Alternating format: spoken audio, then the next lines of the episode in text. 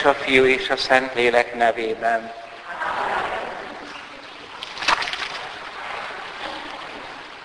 Krisztusban, kedves testvéreim, ezeken az estéken arról beszélünk, egy nagy sorozat elmékedéshez, hogy Isten szól az emberhez.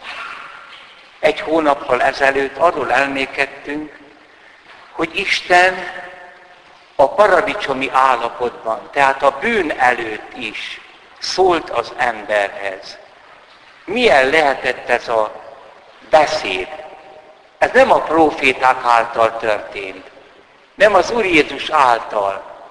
Egészen biztosan, hogy szavak nélkül. Hogy lehet szavak nélkül beszélni? A létezés által. Kedves testvéreim, sokszor azon nyafogunk, máskor sírunk, miért nem szól az Isten hozzám.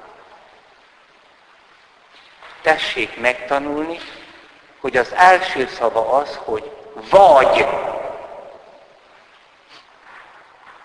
Öröktől fogva semmiből teremtett. Ilyen hatalmas szót senki sem mondhat nekem. 16. Benedek a végső dolgokról írt könyvében, a Végidők című könyvében talán a legtisztábban fogalmazza meg. Mindig sejtettem, és tulajdonképpen a platonista, görög filozófiai lélekfogalmat sose fogadta el az egyház. Tehát amikor megtörténik az édesanyán, édesanya méhében a fogantatás, akkor azt a pici kis anyagot, azt a biológikumot megszólítja. Azt mondja neki, hogy te, és próbálna nem megjelenni az énem. Ez az Isten hatalma. Csak azért van személyen, énem, mert ő így akar kapcsolatba lenni.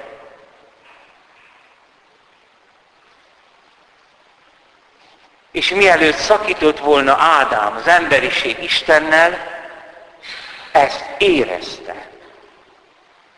Már ezt nem érezzük, de érezhetnénk. Vagy az érzéseken nélkül tudatosíthatnánk. Testvérek, ha minden nap idáig leásnék, ez egy kutásás, akkor az élő vizek föltörnének a lelkemből. Nincs kötöttség, nincs bűn, iszonyatos szabadság, legalább abban a pillanatban. Isten beszéde hozzánk szavak nélkül, illetve úgy vagyunk, mint a kis magzat, beszél hozzá az édesanyja, de nem érti, de hogy nem érti. A beszédnek legalább két funkciója van. Az, hogy az értelmihez szólok, információkat adok. A másik az, hogy szeretlek. Mindegy, hogy mit mond egy elveszett gyereknek a városban, vagy egy erdőben, magányában, az a felnőtt, aki megfogja a kezét, és beszél hozzá. És ezt érti. Megdöbbentő tanúság, tétel volt ez egy én opera énekes nőről, hát a fiát, már a felnőtt vagy kamasz fiát elvitte az operába. Hát úgy látszik, hogy azért nem vitte őt állandóan, ahol ő egy nagy szerepet énekel. És ez a fiú úgy el volt veszve, hát itt is énekeltek, ilyen zene van, ott énekel, és stb. És egyszer csak, amikor az édesanyja egy bizonyos dallamot énekelt, bele remegett, hogy én ezt valahonnét ismerem. Amikor állapotos volt, amikor a méhébe hordozta, akkor énekelt először ezt a szerepet, és otthon gyakorolta. Valószínűleg a nem hívő emberben is, a bűn után is megmaradt azért ebből valami. Csak a bűn után az a tragédia, hogy ez egy átmeneti élmény lehet, de a bűnös ember nem néz utána, meg nem követi, megrázza magát, lerázza magáról. Hát ilyen is van, nem tudom mi ez. Újra idézek az egyik múlt vasárnapi beszédemben is Louisnak, Louis egy mélységes hitre tért angol újságíró, író, csodálatos filozófus. Azt mondja, hogy előadást tartott katonáknak. És így írja, egy keményfejű katonatiszt fölállt és így szólt az előadás után. Nekem nincs szükségem erre a szövegre, de ide figyeljen. Amit én is azért vallásos vagyok, tudom, hogy van Isten. Tehát nem hiszi, tudja. Éreztem őt. A roppant és félelmetes misztériumokat, misztériumot odakint a sivatagba, éjjel, egyedül. Azért nem hiszem el az ön takaros kis dogmáit és képleteit az Istenről. Aki már találkozott az igazival, annak ezek kicsinyesnek, tudálékosnak és valószerűtlennek tűnnek. Nagyszerű szöveg. Nagyszerű szöveg, mert őszinte. Mert van benne egy tanúságtétel arról, hogy amit Isten egyszer tett az emberre, akármit csinál az ember, azért azok a kegyelmi ajándékok megmaradnak. Hogy bár elszakadtunk az Istentől, igenis ez a néma érintés, az Istennek ezek a szavak nélküli beszédje ma is folytatódik csak. Nézzük azért ezt a szöveget több szempontból. Azt mondja, hogy tudom, hogy van Isten. Éreztem őt. Én is vallásos vagyok. Bocsánat, nem vallásos. Csak volt egy Isten élménye. Az, hogy tudom, hogy van egy Isten, az nem vallás. Az filozófia. Arra rá lehet szépen jönni. Ott van valahol messze, mi közöm hozzá. A vallás az a vele való kapcsolat. Ezért mondja a Pruhászka Ottokár, aki nem szeret Istent, az ateista. Annak nincs Istene. Ahogyan egy kicsi gyermek nézi a, az édesanyját, apját, és a két szempár találkozik, ez a kapcsolat, személyes kapcsolat. Most leteszik a gyereket a földre, és játszik ott a babával, vagy a kisautóval. Elmegy ott a macska. Hát az az. Az elment. Elmegy az anyja. Az az. Az, hogy van egy Isten, az nem vallás. Isten megközelítette, áttölelte ezt a kemény fejű katonatisztet, utána letette. És mi lett a folytatása? Abba hagyta a szokásos, biztos paráználkodást, meg a ivászatot? Nem. Akkor, akkor mi ez? És hát azt mondja, hogy nekem már én tapasztaltam Isten. Nekem nincs szükségem az ilyen dumákra, amit a papok itt nyomnak nekünk. Erről beszéltem, a csillag, a jeruzsálemi főpapok a, kifejtik az írásokat, hol kell születnie, és általában Betlenbe. Azt mondja Louis, a térkép is kell. Mert én megcsodálottam a tengerparton az óceánt, ugye angol ember. Micsoda fönséges, én is láttam. Amikor vihar van rajta, amikor nyugodt, megragad az óceán, ez a végtelennek tűnő létezés, de el akarok jutni Angliából Amerikába, térkép nélkül nem tudok. Beleveszek. És igaz, hogy az a térkép, azok a dogmák. Isten az Istentől, világosság a világosságtól, született, de nem teremtni, egy lényegű az atyával, és minden által lett. Ezt meg kell nem mondani kell, ezt meg kellene tanulni. Ez a kereszténység, ez a térkép. Enélkül nem fog átjárni az óceán. És ennek a megfogalmazása, a térkép elkészítése mögött mi van? Ember életek, akik belevesztek a tengerbe. Emberek, akik átjutottak végre. egy dogmák nélküli, szigorú tanítás nélküli kereszténység az olyan, mondja boldog John Henry Newman, mint a halottnak a púder. Lehet, hogy szép, de mire való? Ez egy ostobaság, illetve gonoszság. Hát én találkoztam, Isten megérintett, szó nélkül kommunikált velem, és akkor ez egy átmeneti esemény. Testvérek, egészen biztos vagyok abban, hogy egy Mária jelenés, az Úr Jézus jelenése, azt le lehet mérni. Én most ne gondoljatok semmire, nem eseményekre. Én a jó eseményekre gondolok, Szent Bernadettre, alapok Szent Margitra. Nekem sose voltak ilyen látomás. De egyszer, ha én látnám itt az Úr Jézus, akkor az életemet átalakítaná. Hogyan lehet az, hogy látta őt, és úgy él, mint eddig? Na de a hitben mi látjuk. Hiába látták a szomszédok, nem tudták, hogy kicsoda. Tehát utána kell nézni, hogy mi volt ez az érintés.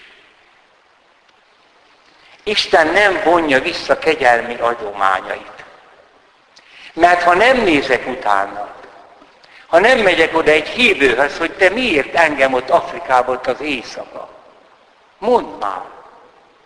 Én találkoztam az Istenet, de mit tudsz róla? Akkor ez elveszik. És akkor jön, vagy ha ő maga gondolkodik, bocsánat, ma egy olyan civilizációban élünk, hogy mindent megszakítanak. Az egyházba is. Eddig, eddig így miséztünk, most így misézünk, eddig ez volt, most ezt tanítjuk. Ilyen nincs, ez szentség, törés.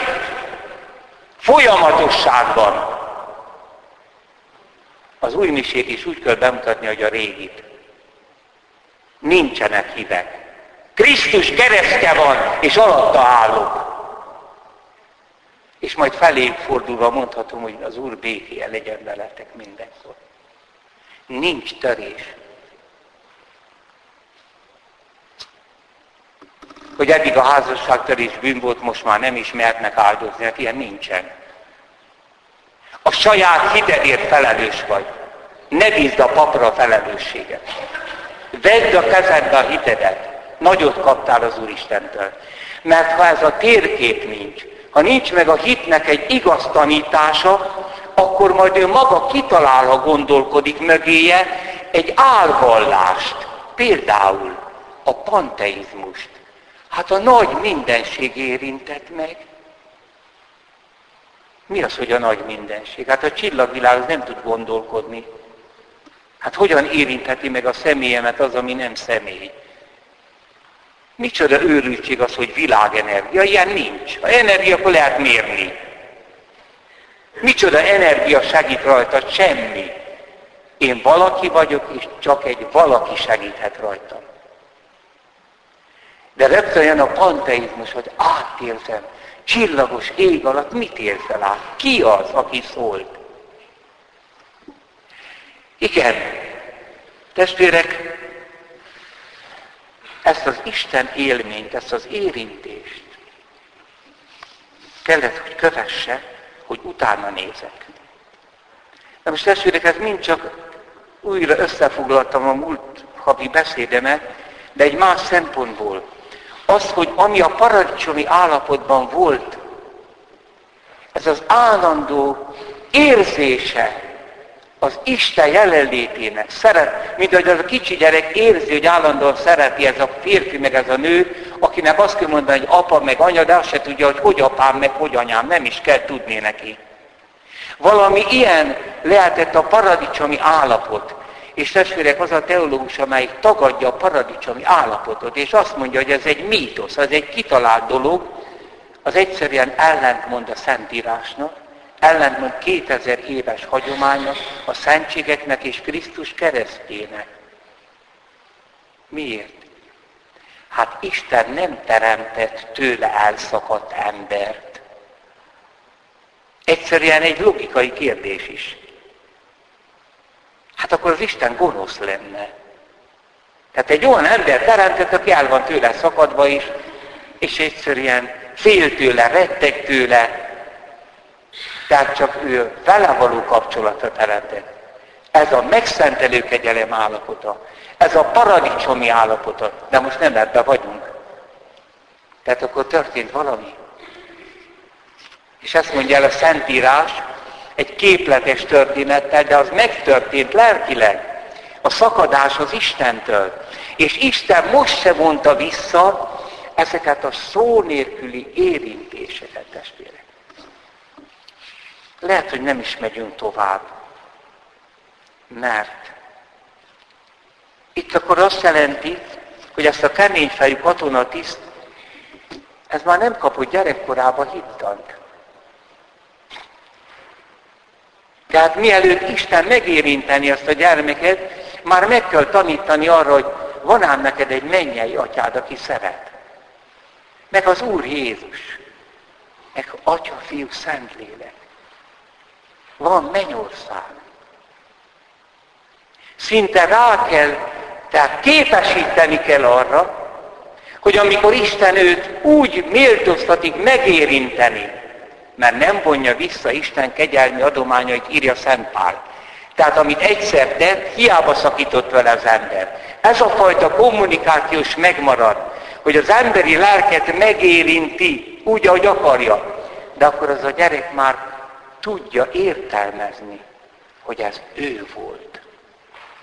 Hát ennek egy csodálatos példája, amit nagyon szeretek, ahol a profétaság elindul. Az az újfajta beszédje Istennek, hogy kiválaszt embereket Izraelből, és információkat ad. El kell mondani. És a nép megjegyzi, és ezek összeadódnak. Annyira összeadódnak, hogy Krisztusban a zsidóság ráismer arra, hogy ő az. És egy gyermek áll ennek a kezdetén, a kis Sámuel, akit az anyja felajánl. Mert hiszen ott sírt a Szent Sátor előtt, hajladozva imádkozott, a zsidó sose tud hajlongás nélkül imádkozni, meg, meg magába se tud, hanem mondta a szavakat. És azt mondta az ezerek főpap, te miért telejted magad borra, menj innen, józanodj ki. Milyen más volt azért az a világ. Nem azt mondta, hogy na, hát megsértette a pap, vége, nem megyek templomba. Azt mondta, ne beszélj így hozzám, én uram. Én egy szerencsétlen asszony vagyok. Nincsen gyermekem menj. Isten ad neked gyermeket. És egy év múlva megszületik Sámuel. És akkor úgy tudja, hogy hát három évig meg szoptatta, most már föl, leadja kis minisztráns gyereknek. Milyen jó lenne, ha egy pici kis gyerek már szolgál az Istennek. Testvérek, mi napi misén minisztrátunk, nem vasárnapi, az kevés. Abból papívatás ritka mindennapi szolgálat. Korán kelés. Ez a kisfiú kiszolgált ezt a vén papot. Csak ott, ott aludt a fritzeklény mellett, és Isten megszólította. Most kezdődik egy új történet. Ennek a vége Jézus, akire azt mondja Szentál, hogy utoljára fia által szólt. De most kezdi a kinyilatkoztatást. Sámuel, Sámuel. Föl kell a kisgyerek, oda megy az öreg paphoz. Szóltál, Uram? Nem szóltam, menj is aludjál. Másodszor megint csak szólítja Isten, megint oda megy. Nem, nem szóltam, mi van ezzel a gyerekkel? Amikor harmadszor is oda megy, na, nem volt jó pap, mégis jó pap volt. Mert tudta, hogy Isten szólhat az emberhez. Igaz, hogy akkor már nem szólt az, abban az időben az emberekhez. Nem volt látnok. Egy állaposodott egyház.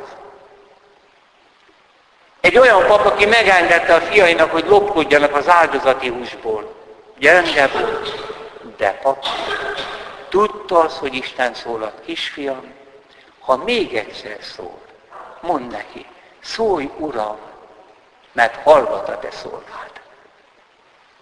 És akkor Isten szólt neki, és üzeneteket adott, mégpedig politikai üzeneteket is. Belenyúlt Izrael életébe. Testvérek, hogy valahogy nincsenek, az emberiség el van hagyatva. És többszörösen el van hagyatva, mert Freud megideologizálta, hogy nincs sugallat. Minden belőlünk döfög föl a tudatalatti világból, a nagy pszichológusok. Ezt olvassák bele az európainak. Nincs egy külső valaki, egy Isten. Belőled jön minden, benned kavarog minden sátáni.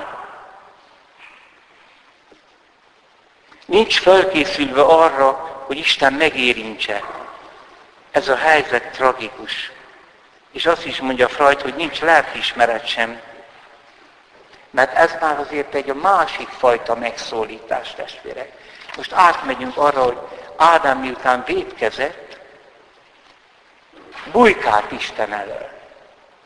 És Isten megy utána. Az alkony hűvösébe. Ott sétál az Úr. És hogy hol ez az Ádám, tudja ő nagyon jól. Hol vagy? Elbújtam, mert félek tőle. Na ez a mi történelmünk. Mindenki bujkál. Mindenki. Csak az nem, aki szent. Pontosan a gyónásoktól jön ez. Amíg ki nem mondod azt, amit sosem mondták ki a gyónásban addig akár végezheted a kijelenkedeket. Járhatsz a búcsújáró helyekkel. Nincs közöd az Istenhez. Mert kizártad őt a legmélyebb pontról.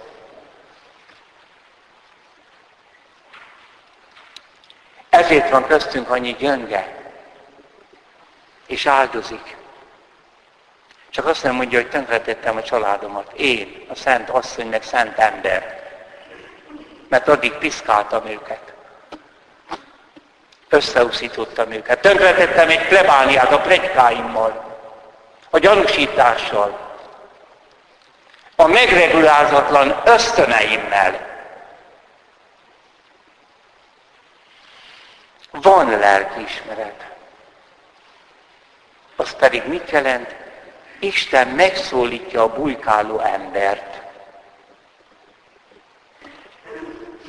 Hol vagy? Ugye ettél a fáról? Igen. Elbújtam, mert félek tőle. És előhívja. Hát ez van a bűnösöknél, és mindannyian ezt megtapasztaltuk. Hú, de kellene, hogy a családba ezzel terüljenek. Amikor egy kisgyerek rosszat tett, nem, nem ez a baj. Ebből nagyon jó jöhet ki, ha bántja a lelkiismeretét. És odáll elébb, hogy nagypapa, nagymama, ezt én tettem, bocsáss meg. Nagyon dicsért meg. Ki mondta ezt neked? Ki sukta ezt neked? Még olyan is, hogy bevallja, hogy nem is tudtam még aludni se. Isten szól neki. És azt mondja Freud, hogy ez nem. Ez egy belső hang. Belenevelték azt, hogy mi a jó és mi a rossz. Azt nem nevelték belénk. Van természeti törvény. Azt még soha nem csodálta meg senki, hogy valaki önző dög. De mindig megcsodáltuk az önzetlent. Hol van ez? Miért van ez bennünk? Tudjuk, hogy mi a jó és mi a rossz. Az össze kell fogni egy megrohadt társadalomnak. Életüket, a lelküket a mammon Istennek odaáldozó filozófusok százezreinek, könyveknek, hogy megrontsák az embert hogy nehogy az Isten hangját meghallja, hogy Ádám, hol vagy? Jöjj csak elő. Mit tettél? Ugye megszekted a szavamat. Istenem, itt kezdődik az Istennek az a szava, az embernek az a megszólítása, amely már a paradicsomon állapoton kívül levő embert hívja de mire hívja? Arra, hogy megbocsásson neki. Az életre hívja. És ma valahogy ebben a posztmodern civilizációban élünk, testvérek, itt nem, a, nem az egyházzal van baj, nem az evangéliummal. Az ember van elrontva. Tönkretették a lelkiismeretét. Lelkiismeretlen tudósok, nevelők. Nem neveltek arra, hogy menj utána, ki az a hang, az nem te vagy. Abszolút uralkodik fölötted. Nincs olyan, hogy te elmenekülsz előle. Ágnes asszony balladája például. Ha még emlékszünk aranyballadáira. És feladja magát a pécsi rendőrgyilkos 14 év után. Nem bírja elviselni ezt a hangot. És ekkor szabadul meg, mert már nem bujkál. És hogy valaki szól, az nem az énem hangja. Isten szól az emberhez, mert meg akarja menteni. Testvérek, nagyon sokszor ki kellene mutatni minden predikációban, hogy Krisztus minden tanítás, az új és az új szövetség, csodálatos isteni üzenete nem hibás azért, meg ne is hibáztassuk magunkat, sok hiba van bennünk. Rosszul prédikálunk, rosszul élünk, ti is, mindegyik. Nem, de testvérek, egy ponton, hát olyan emberiségnek, olyan fiatalságnak, akiben le van már rontva a lelkiismeret. Hát hogy lehet Krisztus hirdetni? Ezért a családok a minden. Támogatni, hogy nevelhessék őket. Apja legyen, anyja legyen. Aki törődik vele, hogy rosszat tett. Most hogy oldjuk ezt meg? Ha jót tett, megdicsérjük. Megtanítjuk imádkozni. Európa tragédiája az, hogy abba az imádságot. Megszakította az Istennel való kapcsolatot. Mert akik mi imádkozunk, és közben mégis bűnöket követünk el, akkor is bujkálunk, de nem egészen. És a katolikus emberek, ha abbaadják a gyónást, akkor zuhantak egyet. Nem a bűn a legnagyobb, hanem a bűnbevallás abbahagyása. Hogy én úgyis ilyen vagyok, úgyis nem igaz. Mindig elítélem.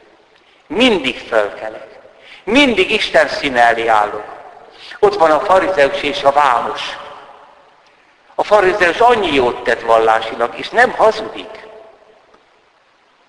De a vámos az meg tudja, hogy ő egy elesett ember. És nem tud, a szemét az égre sem emelte, csak azt mondta, Uram, irgalmaz nekem bűnösnek. És ez megigazultan ment haza. Ez rendbe lett téve. Amaz nem. Mert Isten elé mezítelenül állt. Mert kijött a búvó helyéről.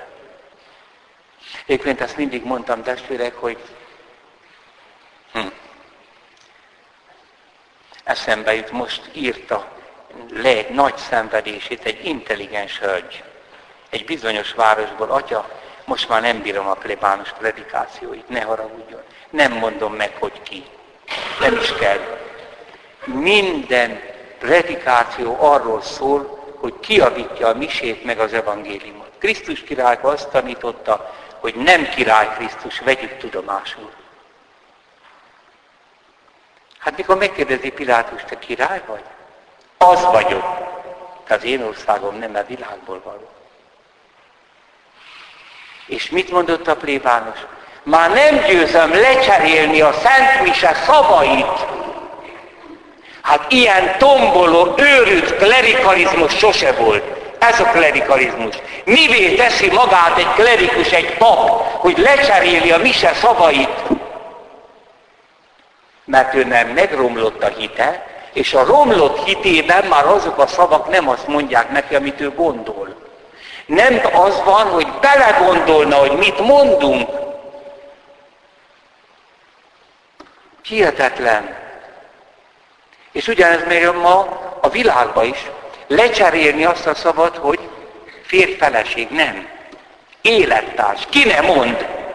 Azt mondhatod, hogy vadházasságban élnek, meg szentségi házasságban. De nincs élettárs. Mert akkor már lehet cserégetni is a személyeket. Nem veszed észre, hogy minden a szavakon múlik. Vagy hazudunk, vagy nem. Vagy keressük az igazságot, vagy nem. És íme csak ilyesmi. A mai misében meg van engedve az új misében, nem baj. Az új mise is szent. Ott van az átváltoztatás, szeretem. Egy-két dolgot ki kell javítani.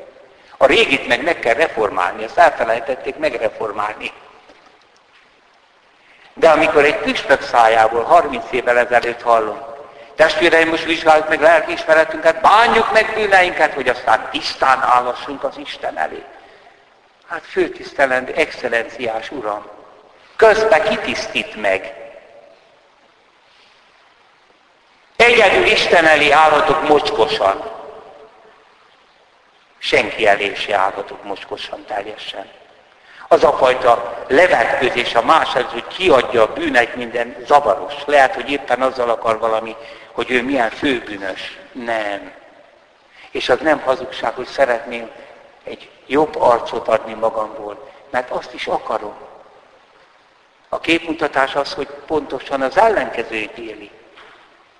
De amikor arról van szó, hogy valóban Isten elé áll, hát testvérek, az a kisgyerekkel megtörtént az, hogy már megint tele van a kis nadrág minden, hát akkor nem a szomszédasszonyhoz megy, hanem az anyjához. Isten elé állhat csak mocskosan. Senki elé. És az ártatlan bárány vére lemos téged. Ádám, hol vagy? Elbújtam, mert félek tőled. Hát gyere elő és ne félj. Isten megszólítja a bűnbe esett embert. De erre a szóra be kell vallania, hogy mit tett, és hogy fél.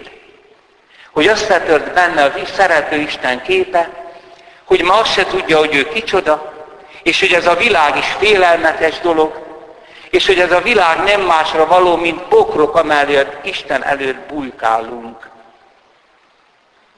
Szeretett testvéreim, Isten mindig szól.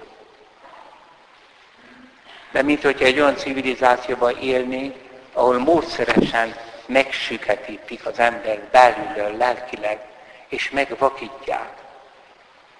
Ezért kell a Szarabíboros által annyira erőltetett, nem erőltetett, hát ő éli, a csend, az elmékedés, a Szentírásnak az olvasása, az őszinte szentgyónások, egyre jobban fogod hallani Istent. Még abba is hallod, ha nem szól. Meglátod, hogy az is üzenet. Például azt mondja, hogy ja, most te szólj hozzá. Mikor azt mondja a Lizői Szenterész, hogy most az a vigasztalásom, hogy nincs semmi vigasztalásom hogy ingyenesen szerethetlek. Istenem.